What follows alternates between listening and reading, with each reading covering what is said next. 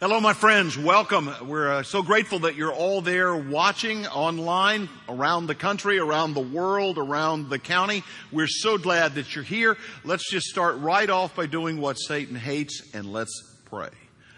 Father, in the name of Jesus, I cry out forgiveness. We ask for forgiveness. We ask that you would heal our land. Father, I pray for those who are of all colors and all stripes, because only the blood of Jesus can truly bring healing and forgiveness. So we confess the evil that's in all of us. Pray for healing, pray for restoration. You said if we would cry out to you, that you would heal our land.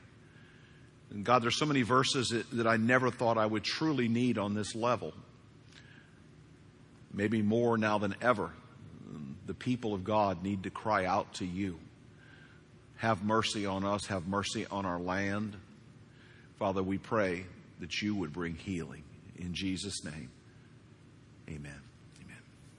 Well, we're so glad that you're here. Please continue to pray for our city, our county, our country, and do everything in your power to foster that relationship of love and healing. And obviously, everyone be smart. Same thing with everything we're dealing with right now. That's all we can really say is for you to trust the Lord. Be smart about your own health. Be smart about the situation. Remember that above everything else, that we are Christ followers. And that is that's tough, but that covers everything else. And it trumps everything else. There's nothing that compares to that, because this world is not our home. So I don't know where you're at on any issues, and I really don't care. I do know this. Jesus in John 17 prayed for unity of the church, and that's what we've got to focus on, praying for the body of Christ, and it's up to us to who else is going to pray for our world. So, church, there's the challenge, is to pray and to continue to trust God. And it's a struggle, but we've got to be faithful to what God has called us to do. Now, you know how it's tough. You know, if you're my age at least, but it happened a long time ago. When you're writing something down, or maybe you're typing, and the word just doesn't look right. You've written the word 1,000,000 times, but it doesn't look right. Now, yeah, you get help on the computer with spell check, but when you're actually writing a letter or something, you're like, it doesn't look right. And you used to look it up in the dictionary. Nobody knows what that is anymore, but... Anyway, I found myself the other day working on a project and realized that not only did I not know how to spell the words, but I had forgotten the alphabet. So I had to go back and start like pre-kindergarten. So here's my cue sheet that I'm using. And so I'm working my way through the alphabet. I'm relearning all over again. And I got up to X and I got stumped. And I don't know why. I'd like to thank you all for coming. If you need to go now, I understand. Listen, I don't know why a lot of things are happening right now. We have some reasons. There's pain, there's suffering, there's hurt, there's people grieving. There's so much pain out there in our world. And I think what we're experiencing right now across everything is people that are just so full of pain and bitterness and anger that it's going to come out. And we have got to be the ones who hold up the lifeline. And listen, if you're not saved, if you don't have Jesus, I'm telling you right now, if you need to crawl under the curtain, climb over it, come around the side, but you need to accept Jesus Christ as your Savior. If you can't tell you're running out of time, I promise you, all right, trust me, I don't have any inside information, but I promise you that you're running out of time. We're all running out of time. And it's the hope of Jesus Christ and the blood that He shed on the cross that brings hope for all of us, regardless of your past, your language, regardless of your skin color. It is the blood of Jesus that brings forgiveness and healing. That's it. That's the only thing. So we're going to look today at a story in 2 Kings 3 in our series about the prophets. It's the story of Elisha, and there's 4 kings involved. But there's an alliance between the king of Israel, northern Israel today, the king of Judah, southern Israel, the northern king of Jordan, which is Edom, and the enemy is the king of Moab, which is in southern Jordan. And the king of southern Jordan is about to kill everybody because Israel continues to make alliances with pagan gods, with false gods. And God just letting them go. And so they seek advice from their false prophets, which we've been through this over and over again. If you're praying to the wrong God, if you've not accepted Jesus Christ, if you think all gods are the same, well, that's what they thought then. And they were led out into the wilderness. They're sitting out in the middle of the desert, and they're about to die because there's no water. There's no water for the people, the soldiers, for the animals. Everybody is about to die. So somebody says, well, why don't we call for Elisha? Well, they didn't want Elisha. They wanted their false prophets. So finally, Elisha agrees to come. Now, this is hilarious. The first verse we're going to read, Elisha said, I just want you to know, I don't care for you guys at all. The only reason I'm here is because of Jehoshaphat. He's the king of Judah. He's the only one in the group that's been faithful to the living God. But he said, if it weren't for him, I wouldn't even look at you guys. Now that's, again, we have this image of what a prophet might be like. He said, if it weren't for this one faithful guy, I wouldn't even bother to look at you. Okay? So anyway, the war's about to go on, but there can be no war because they're all going to die out in the desert. We pick up the story, verse 14. Here we go. So Elisha said, as surely as the Lord Almighty lives, whom I serve, if I did not have respect for the presence of Jehoshaphat, king of Judah, I would not pay any attention to you. But now bring me a harpist. While the harpist was playing, the hand of the Lord came on Elisha. And he said, this is what the Lord said. I will fill this valley with pools of water. For this is what the Lord says, you will see neither wind nor rain, yet the valley will be filled with water in the middle of the desert. And you, your cattle, and other animals will drink of it. This is an easy thing in the eyes of the Lord. He will also deliver Moab into your hands. You will overthrow every fortified city and every major town. You will cut down every good tree, stop up all the springs, and ruin every field with stones. The next morning, about the time for the offering of the sacrifice, there it was, water flowing from the direction of Edom. And the land was filled with water. Now all the Moabites had heard the kings had come to fight against them. So every man, young and old, who could bear arms was called up and stationed on the border. When they got up early in the morning, the sun was shining on the water. To the Moabites across the way, the water looked red like blood. That's blood, they said. These kings must have fought and slaughtered each other. Now to plunder Moab. And they end up going in and destroying everything in southern Jordan. You can read the rest of the story for yourself. But what we want to talk about tonight is the power of God. And listen, power equipment is great. I mean, we've got, you know, everything is power now. We don't even think about hardly anything that's not powered. It's like, how do I actually run a broom? I don't know how to run a broom unless you can plug it in, right? We've got the new, in my house, we've got the new, what's it called? Roomba, whatever it is, runs around, vacuums. You know, it's really cool. But here's the deal. Unless you plug them in, they're just a doorstop. Whatever it is, electric vacuum cleaner, an electric dishwasher, if you don't plug it into the power, you have nothing. And there are so many Christ followers that are not plugged into the power. You're not into the Word. You're not into Scripture. You're not trusting God. You're not praying. And listen, I can't do it for you and you can't do it for me. The only way to connect to the power of God is for you. You have to accept Jesus as your Savior. You have to repent of your sins. You have to be baptized. You have to decide to be in the Word of God. Nobody can do that for you. You have to power in. And remember, if you're not plugged into the power, you're just a paperweight. You're a doorstop. And that's where so many Christians are. Not saying that you don't believe, but so many Christians have not plugged into the power.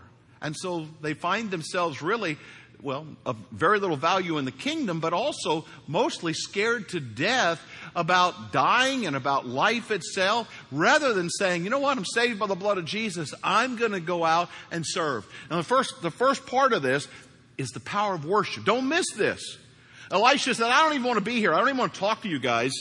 But since I'm here, because of one good king, I am going to tell you what God's going to do. Bring me a harpist. Why a harpist? Well, in Psalms, David said, God inhabits the praise of his people, the power of worship. God lives inside the praise of his people. Now listen, it does not say God lives in you watching worship.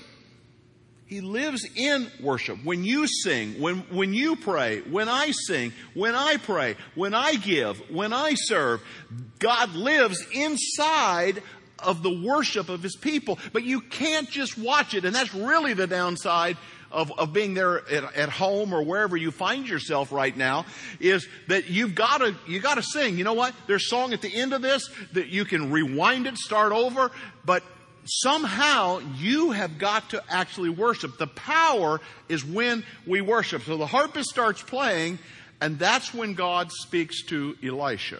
And he gets a vision about how God is going to deliver his people. All right? This is powerful. Give me what do we got? We got a scripture, I know what we've got. Show them what a lyre looks like. All right? This is the picture. It's more of a, it looks more like an acoustic guitar maybe than it does what you would think of as a harp. It has some of the qualities of both. And this is a joke that I usually save till I have you in Israel and we're in the city of David, the ancient city, 3,000 years old. We'll take you to that exact spot where David's palace was, where the temple was. We'll take you to all of that. But there's a huge statue sitting outside the city of David with this. And I usually go up to this and I start the lecture like this. All right, so pay attention. I go up and I say, "You're a liar." All right, that's it. That's what I got. So if you have to explain that to somebody beside you, God inhabits the praise of his people. Check out these words from Chronicles. It says, "Sing to the Lord, all the earth." Doesn't say listen to singing, watch singing. "Sing to the Lord, all the earth. Proclaim his salvation day after day. Declare his glory among the nations, his marvelous deeds among all people. For great is the Lord, most worthy of praise. He is to be feared above all gods." And it goes on for several verses there. But God lives in the praise of his people. Secondly, God's power is seen through digging ditches. And I am absolutely amazed at how many people think they're above digging ditches. And especially in the kingdom of God. Well, I have this position. I have this title. Listen, if you're too good to pack rice for somebody, if you're too good to make a peanut butter sandwich, if you're too good to not go out and visit your neighbor, then you're of no value whatsoever. Because the power of God works when people are truly servants. I don't care who you are, what position you have, what title you have, how long you've been a Christian. That's not what we were made for. Jesus said in Mark 10, "I came to be a servant of all. I came to seek and serve those who are lost." The power of digging ditches. Well, what happens in this story? Well, Elisha says, here's how we're going to do it, guys. You're going to go out and dig ditches. Now, okay, wait a minute. We're in the desert. There is no water. It's hot. They're sunburnt. They're already dying of thirst. Their systems are shutting down. And Elisha said, if you go dig ditches, God will fill those ditches by tomorrow. You'll never see any rain. You'll never see any wind. But God will fill the ditches. Do you have enough faith? Now, God may not need those ditches anymore. But what is God asking you to do? When you read his word, what is he asking you to do? And say, you know what? Are you willing to serve me, or are you too good for that?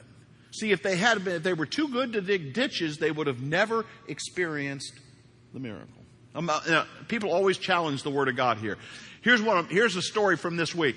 This is a doorknob that they found inside a seam of coal. Now, this is the headline. "Doorknob found in 300 million year old seam of coal."